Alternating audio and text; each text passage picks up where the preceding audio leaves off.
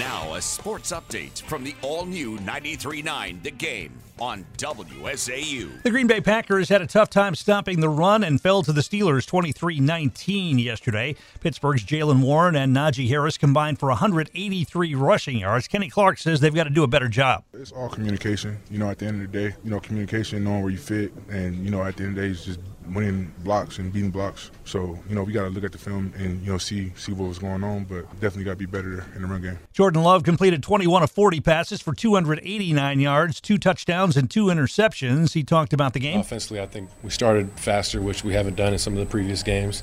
So that was a positive. But, uh, yeah, like you said, there, there's definitely a lot of plays that we left out there. Some drives where I think we left points out there. And, you know, in the second half, we got to find a way to score a touchdown right there. But, you know, I think we did some really good things, and I think there's obviously a lot more things to clean up. But I definitely like the direction we're heading as offense. The touchdown passes went to Jayden Reed and Romeo Doubs. Reed said they were better, but still need work. We did a really good job on offense, moving the ball down the field and you know making big plays all across the field. Uh, definitely, I think we made a step, but obviously not enough. We got to get back to work and figure out what we can do to come out on top next time. Matt LaFleur said some good, some bad from this one. Obviously, offensively, the turnovers in the red zone was was a problem today. Defensively, stopping the run, we had way too many missed tackles, and then on special teams, anytime you get a PAT blocked, I mean, it just changes some of the decision making at the end of a game where you're going for touchdowns instead of. Uh, having the option of kicking a field goal to tie the game up. Packers will take on the LA Chargers on Sunday at Lambeau. The Chargers lost to the Lions yesterday 41-38. Minnesota got a win in the division, topping New Orleans 27-19.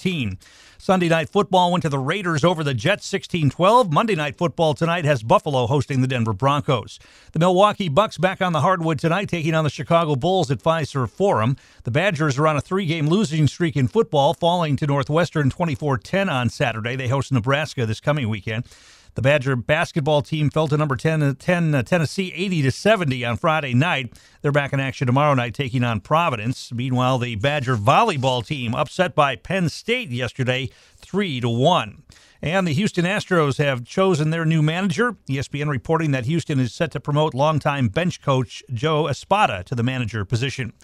That's sports. I'm Tom King, Central Wisconsin's only local news station, WSAU.